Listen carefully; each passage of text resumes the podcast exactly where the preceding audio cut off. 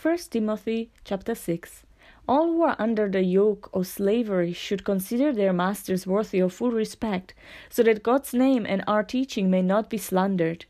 Those who have believing masters are not to show less respect for them because they are brothers. Instead, they are to serve them even better because those who benefit from their service are believers and dear to them. These are the things you are to teach and urge on them. If anyone teaches false doctrines and does not agree to the sound instruction of our Lord Jesus Christ and to godly teaching, he is conceited and understands nothing. He has an unhealthy in- interest in controversies and quarrels about words that result in envy, strife, malicious talk, evil suspicions, and constant friction between men of corrupt mind who have been robbed of the truth and who think that godliness is a means to financial gain. But godliness with contentment is great gain. For we owe, for we brought nothing into the world, and we can take nothing out of it. But if we have food and clothing, we will be content with that. People who want to get rich fall into temptation and a trap and into many foolish and harmful desires that plunge men into ruin and destruction. For the love of money is a root of all kinds of evil. Some people eager for money have wandered from the faith and pierced themselves with many griefs. But you, man of God, Flee from all this and pursue righteousness, godliness, faith, love, endurance, and gentleness. Fight a good fight of the faith. Take hold of the eternal life of faith to which you were called when you made your good confession in the presence of many witnesses, in the sight of God, who gives life to, life to everything, and of Christ Jesus, who, while testifying before Pontius Pilate, made a good confession, I charge you to keep this command without spot or blame until the appearing of our Lord Jesus Christ, Christ, which God will bring about in his own time. God, the blessed and only ruler, the King of kings and Lord Lord of lords, who alone is immortal and who lives in unapproachable light, whom no one has seen or can see, to him be honor and might for ever. Amen. Command those who are rich in this present world not to be arrogant or to put their hope in wealth, which is so uncertain, but to put their hope in God, who richly provides us with everything for our enjoyment. Command them to do good, to be rich in good deeds, and to be generous and willing to share. In this way, they will lay up treasure for themselves as a firm foundation for the coming age, so that they may take hold of the life that is truly life. Timothy, guard what has been entrusted to your care.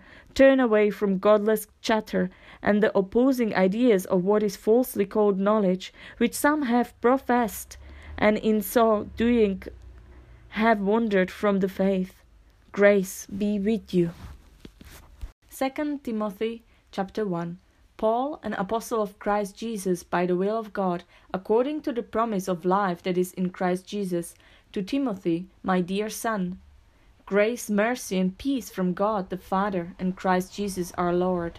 I thank God, whom I serve, as my forefathers did, with a clear conscience, conscience as night and day I constantly remember you in my prayers. Recalling your tears, I long to see you, so that I may be filled with joy. I have been reminded of your sincere faith, which first lived in your grandmother Lois and in your mother Eunice, and I am persuaded now lives in you also. For this reason, I remind you to fan into flame the gift of God, which is in you through the laying of my hands. For God did not give us a spirit of timidity, but a spirit of power, of love, and of self discipline. Do not be ashamed to testify about our Lord, or ashamed of me, his prisoner, but join with me in suffering for the gospel by the power of God who has saved us and called us to a holy life, not because of anything we have done, but because of his own purpose and grace. This grace was given us in Christ Jesus before the beginning of time, but it has now been revealed through the appearing of our Saviour, Christ Jesus, who has destroyed death and has brought life and immortality to light through the gospel. And of this gospel I was appointed a herald and an apostle and a teacher. That is why I am suffering as I am. Yet I am not ashamed, because I know whom I have believed, and am convinced that he is able to guard what I have entrusted to him for that day. What you heard from me, keep as the pattern of sound teaching, with faith and love in Christ Jesus. Guard a good deposit that was entrusted to you, guard it with the help of the Holy Spirit who lives in us.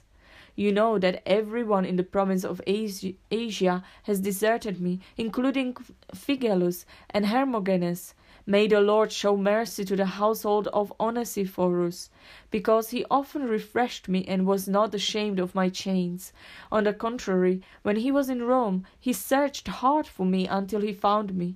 May the Lord grant that he will find mercy from the Lord on that day.